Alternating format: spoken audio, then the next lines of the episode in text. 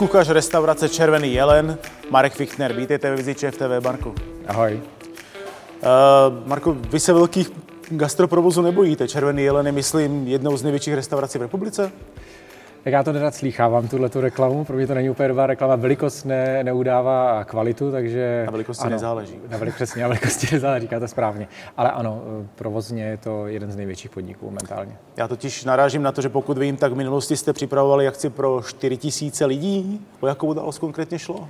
Byla to jedna ze svateb. Já jsem pracoval v Saudské Arábii jako šéf banketingu, hmm. když jsem měl na starosti jak uh, akce, které se odehrávaly v hotelu, tak mimo hotel v palácích. A jedna ta byla právě v hotelu a to bylo to 4 tisíce žen tenkrát. 4 tisíce žen? Ano, byla to dámská svatba.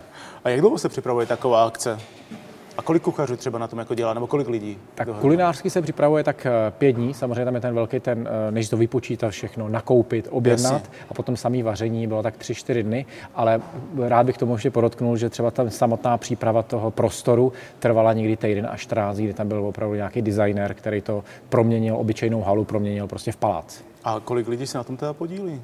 Na, já jsem v kuchyni měl tenkrát tým 60 kuchařů. To byla ale jako banketový oddělení, ale samozřejmě ta akce odehrávala se, dejme tomu, v pátek. My jsme na to začali navařovat už od pondělka, ale do toho ještě byly jako akce normálně. Jo? Jasně, Takže to bylo provoz. při provozu se připravovala už ta velká akce. Ono jako vařit pro krále, byť saudského, to je docela jako jiná liga, tak eh, jakou se tam měl funkci a jaký je vůbec jako život kuchaře u dvora?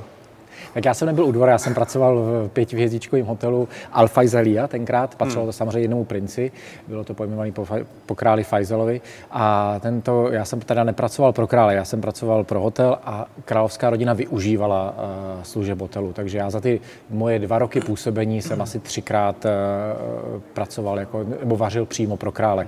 Jinak uh, dost akcí se prostě uh, odehrávalo pro ty princezny. A když to takhle jako zmíníte právě, že jsem vařil pro krále, tak mm-hmm. existuje ta funkce ochutnávače, nebo je to spíš jenom v pohádkách?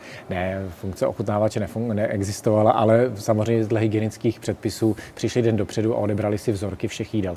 Jestli ty vzorky pak ochutnali někdy za rohem, to nevíme, ale odebrali si vzorky jídel, ano. Vy jste sedm let předtím ještě vařil na zaoceánských lodí. Eh, jak je náročná je tam vlastně práce toho šéf kuchaře? V čem je to jiné než na souši? Tak už, eh, už je to jiné v tom, že vlastně si neodběhnete někam do obchodu si dokoupit něco, takže to plánování tam toho šéf kuchaře s tím eh, Provision Master, to je velmi vysoká uh, hodnost na, uh, na lodi. Hmm. Jo, ten má na starosti veškeré sklady a veškeré zásobování, takže práce, spolupráce s ním, aby bylo všechno nakoupené, aby všeho bylo dost, tak to je to asi nejdůležitější na tom. Tam se opravdu nakupuje na té velké lodi. Já jsem prošel uh, za tu dobu těch sedmi let asi šesti nebo sedmi lodmi a ty největší lodě to už vlastně člověk si nejde ven nakoupit, protože v tom množství už si to nikdy nekoupí. A jo. pořád máte pocit, ale že jste na lodi nebo, nebo v, tom, v tom zařízení, v té kuchyni, to vůbec to, jako nepostřehnete? To jsou moderní super kuchyně velikostí, mě to připomíná ten jelen trošku, ty, ty, ty kuchyně na lodi, jsou fakt jako super moderní velké kuchyně. Ta malá loď, na který jsem začínal, když eh, mě bylo 20, tak to byla opravdu eh, pro mě tenkrát velká kuchyně, teď už se na to dívám zpětně, že to byla malinká kuchyňka, kde pracovalo 30 kuchařů, eh, ale tam, tam, se to, tam se to i houpalo, ta loď, protože to byla opravdu malá loď, kuchyň byla na zádi, a tam jsem i občas eh, vyběhl někam eh, na trh a šel něco koupit. Jo. To ještě šlo v té velikosti. My měli jsme pouze 400 pasažérů. Ta velká loď, to už mělo 2,5 tisíce hostů. To už byl takový plovoucí červený to, jelen. To už byl vlastně no, plovoucí hotel, opravdu jako plovoucí hotel. Ono, když se řekne služba na lodi, tak já mám takovou představu podobnou vojenské službě. Mýlím se? Ona taková vojenská služba i přesto, že já jsem povinný vojenské službě tenkrát utek a odešel jsem na sedm let na moře. Ano, je to, je to taková trošku lehká vojna, samozřejmě tam u toho je zábava, všechno, ale e, za prvý pracuje se tam hodně hodin, což se v gastronomii pracuje taky tak, ale na lodi obzvlášť, ale disciplína tam je důležitá. A to já od té doby mám prostě furt sobě takovou tu disciplínu a očekávám taky i vše, od všech kolem mě. Jo, čas a tak. Myslíte si, eh, že průmysl výletních lodí přežije současnou krizi? To je velká otázka samozřejmě, protože ten průmysl eh, těch zaoceánských lodí primárně eh, si myslím, že stojí na americký klientele. Hmm. Jo? To, prostě američani to mají rádi, rádi cestují na lodě a co teď bude s tím, to je velká otázka. No. Jestli budou cestovat nebo jestli nezůstanou doma, že by budou mít strach třeba jako cestovat nějakou dobu a tím pádem to ten biznis jakoby zlikviduje. No, já si pamatuju, když jsem byl tenkrát 11. Eh, září, jsem byl na lodi a byli jsme přímo v Bosnu, přijeli jsme do Bosnu. Hmm. Samozřejmě stalo se, co se stalo 11. září. Ano. My jsme byli okamžitě uzavřeni, museli jsme odplout na otevřený moře, tam jsme stáli nějakou dobu a pak jsme měsíc v kuse stáli na Floridě a nesměli jsme vystoupit z lodi nic a to vlastně všechny lodě byly odstavené. To bylo kvůli tomuhle, eh, kvůli terorismu vlastně to bylo celý zavřený a to zahýbalo tenkrát hodně s, tou, s tímhle biznisem na lodích. Jak zahýbe tahle, tak, eh, tahle situace, to je druhá otázka. No. Američani, myslím si, že pak relativně se budou, budou se bát vyjíždět. Jo. Uvidíme. No. Je to, hmm. A vy osobně, Marko, byste se ještě nechal někdy eh, opět zlákat pro práci v zahraničí? Tak je to pár let, co jsme, už je to pár let, co jsme to řešili ještě. No. To už jsem měl založenou rodinu, jsme řešili s manželkou, když jsem skončil v hotelu Kempinsky hmm. a co dál, tak jsem i dostal nabídky přímo od řetězce Kempinsky a měl jsem tam destinace. Já už jsem jednal e, s jedním hotelem Kempinsky přímo na Seychellech, že bychom tam odešli na dva roky pracovat, takže jsem o tom uvažoval. Ale to byla ještě dcerka malá, ještě byla, nebyla školou povinná, teď už by to bylo trošku, teď už, teď už si nevím představit, že by to bylo s rodinou. No. no a dalo by vám to ještě něco, taková práce v zahraničí, protože vy vlastně po těch všech zkušenostech a teď už jste vlastně rozhleděný v té českém gastrobiznisu. Dalo by vám to ještě něco? Určitě. Já si myslím, že každý, eh, každý pracovní místo něco dá. Hmm. Jak špatný, tak i dobrý. Jo? Jak jste sám zmínil, hotel, hotel Kempinský v Augusty na Malé straně, to jsou všechno světové značky. Přesto jste neodolal a přijal jste nabídku do Červeného jelena. Čím vás tak uhranul? Já už jsem cítil eh, vlastně už, jak jste zmiňoval to druhé místo, vlastně hotel Augustín, což je součástí eh, světového řetězce Marriott, tak tam už jsem začal cítit, že už eh, mě to táhne někam pryč z té kooperace. Jo, přeci jenom e, zmiňoval jste dva český, nebo dvě české působiště. Předtím byla Saudská Arabie, což byl zase Rosewood Hotel, to je další korporát. A vlastně lodě Celebrity Cruises taky korporát. Takže já jsem vlastně celou dobu pracoval v korporátu a už jsem si říkal, už bych potřeboval jít do něčeho, kde to bude víc takový, jako chci říct, rodinný. I přesto, že ten červený je veliký, stále je to takový jako rodinný, jak majitele, tak i ten tým tady. Ono i díky vám jsem měl tu čest a potěšení podívat se do zázemí Červeného jelena a mám pocit, že tak to zařízení ty kuchyně jako jsem snem každého šéf kuchaře. Měl jste volnou ruku při zařizování, nebo jste už přišel k gotovému? Ne, já jsem měl volnou ruku, jsem za to vděčný a nevím, jestli se mi to v životě ještě někdy poštěstí, protože tady jsem měl opravdu volnou ruku si tu kuchyň vybavit, jak jsem potřeboval. A ta kuchyně je super moderně vybavená. Eh, a je to, já můžu říct, že to je snad asi první místo, kde pracuju, kde máme třeba dostatek gastrošek. Každý kuchař ví, co to jsou gastrošky, nedostatkový zboží a my tady toho máme jako dost. Takže to je úžasné. Celkově je velmi dobře vybavená kuchyně. A bez čeho byste se tu třeba neobešel v tomhle prostoru? Nebo v tom zařízení? V tomhle prostoru samozřejmě tím, že jsme i směřovaní i na větší objem vaření, takže hmm. samozřejmě potřebujeme ty uh, flexi šefy, to je ta moderní kuchyně, kuchyňský bavení, kde vlastně ten flexi šef můžete z toho udělat na jednu stranu, to může být tlakový hrnec, pak to může být pánev, jo, je to velmi moderní, tak to si myslím, že třeba, samozřejmě bychom se bez toho obešli, dřív taky vařilo, ale ulehčí nám to hodně práci a čas. No a jsme zase u toho, vy se prostě v těch velkých provozech cítíte dobře. Um, ano i ne, samozřejmě. Já jsem, jak jsem zmiňoval, ty lodě, lodě byly velký provozy, ale byla to vždycky směs. Jo. Byla tam hlavní kuchyně, která byla velká, ale vedle toho byla i ta malá fine diningová restaurace, kde bylo pět kuchařů. Takže tam je, je to, mě na tom líbí, že to je furt takový jako to i to.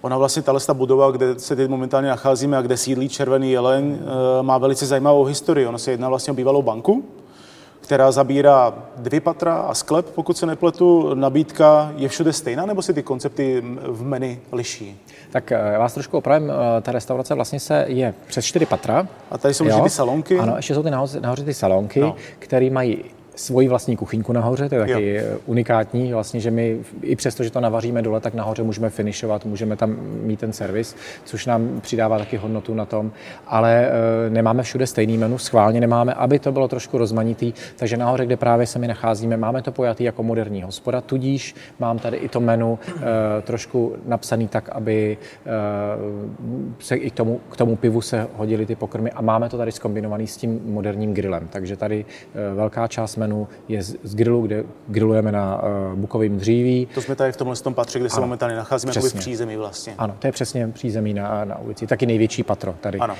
Potom jdeme dolů, to už jsme v trezoru, bývalým hmm. trezoru hmm. té banky a tam už chceme dělat, tam děláme kuchyň, neříkám lepší, trošku sofistikovanější, náročnější a tam už to se to třeba snažím udělat, že tam může být i tříchodový menu, tam je to víc trošku o té o eh, gastronomii, bych řekl, hmm. říkám trošku složitější a tam eh, je zase jiná kuchyň. Takže tady co patro, tak svoje kuchyň. Tím pádem vlastně jiné menu. Ano. Když tvoříte to menu, vlastně my jsme pořád abych, to, abych nikoho nevrazil, jsme v hospodě. Vlastně tady se točí pivo, je to tady dominantní, jsou tady pivní tanky, ať, ať už při, při, vstoupíte z jedné nebo z druhé strany, vidíte výčepní pult, takže když tvoříte to menu, musíte brát to pivo v potaz nebo berete ho v potaz? Nechci ho brát vůbec v potaz. já, e, e, neberu, neberu v potaz. Opravdu, jako neříkám, že bych e, já sám si dám pivo, Jasně. ale nestavím to menu na základě piva. Takže um, prostě to, to menu, co stavíme, tak jsou to samozřejmě věci, které se nějak k tomu pivu musí, musí hmm. hodit, obzvlášť třeba ta, dobře, ta sekce chuťovky k pivu, tak tam teda, tam, tam beru pod dotaz, aby se to hodilo k tomu pivu, ale zbytek to men, z menu ne. A ještě um, chci tomu říct, že vlastně i když se posadíte sem nahoře, kde to je tak tam moderní hospoda, ale řeknete si, já bych si dal to menu ze spodu, tak my samozřejmě tu možnost máme. Že, že to vynesete nahoru. Vyneseme to nahoru. Neřekneme, že ne. Rozumím. No mm, právě, ono, je tady, jak jste sám zmínil, je tady otevřená kuchyň, vlastně to, eh, jde to do několika pater, jsou tady výtahy. Je to spíš radost nebo starost? Tak samozřejmě tato, ta, ta logistika v tom je náročnější. Přeci jenom je jednodušší, když je to jedna kuchyň, jeden výdej a z toho to jde. Tady to máme samozřejmě i tím, že jsme si to trošku uh, udělali náročnější tím, že posíláme i některá jídla nahoru, jo, že vyberu třeba z toho meníčka ze spodu, udělám menu, který posíláme nahoru, aby jsme vyšli vstříc hostům, tak to samozřejmě, co, co je trošku v tomhle tom e, náročnější, mě jde primárně o tu kvalitu toho jídla, takže někdy se může stát, že jeden host si objedná menu z banky, což je ta hmm. hospoda, a druhý si objedná menu z trezoru, takže tam třeba to, e, někdy se to nesetká ve stejnou sekundu na stejném stole, ale myslím si, že, že to host omluví důležité je, aby to, aby to přišlo přesně čerství a v top kvalitě. Top kondici. Um, jaký zákazník k vám vlastně sem nejčastěji chodí? Kdo je to, to je? Dá se nějak popsat? Podle mě nedá. Je to, obro, je to velká směs. Přijdou nám sem lidi, kteří přijdou v obleku, v kravatě a přijdou samozřejmě um, lidi, kteří přijdou v, na pivo. Na pivo. A paňáka. Takhle.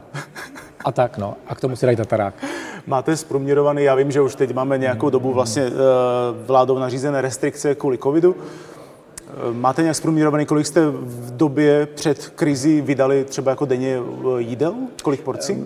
A kolik piva? Samozřejmě zprůměrovaný to asi nemám, ale vím, vím, co třeba byl náš strop. Náš strop jako asi, když jsme byli samozřejmě před tou krizí, tak jsme třeba vydali tady až 350 uh, hlavních jídel během obědu. 350 jídel? 300, ano, jsme odsevírali, dejme tomu 350 hostů jsme tady odsevírovali během obědu. A samozřejmě oběd je o, o čase, tam musí být ta rychlost, protože tady obědy eh, se odehrávají primárně pro lidi, kteří pracují v kancelářích, takže ty nemají moc času, takže musí to jít, musí to jít rychle, ale v naším kredem a prostě chceme tam tu, tu kvalitu na prvním místě. A máte, máte taky povědomí o tom pivu? Po pivu kolik, kolik třeba se tady vytočí to, piva? To já ani nechci vědět, prostě to, to se, na pivo se mě neptejte.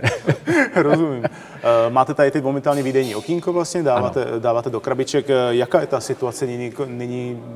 Je mi jasný, že je to spíš jako nějakým přežití, ale eh, třeba kolik se tak vydá jakoby jídel z okýnka? Je, je, je to různý, opravdu, ale cítím, že vlastně je, je to méně, protože spousta právě těch zmiňovaných lidí z kanceláří zůstali doma na, hmm. na home office, takže je to, je to opravdu, já bych řekl, je to, je to malý procento z toho, co tady běžně děláme. Ale tak už se snad doufá v lepší zítřky? Musíme doufat, kdybychom nedoufali, tak to můžeme asi rovnou zavřít. Tak vám moc děkuji za rozhovor. Eh, hostem Viziče v TV byl Marek Fichtner. Moc děkuji, Marku, a se daří. Tak ať se vám daří, děkuji.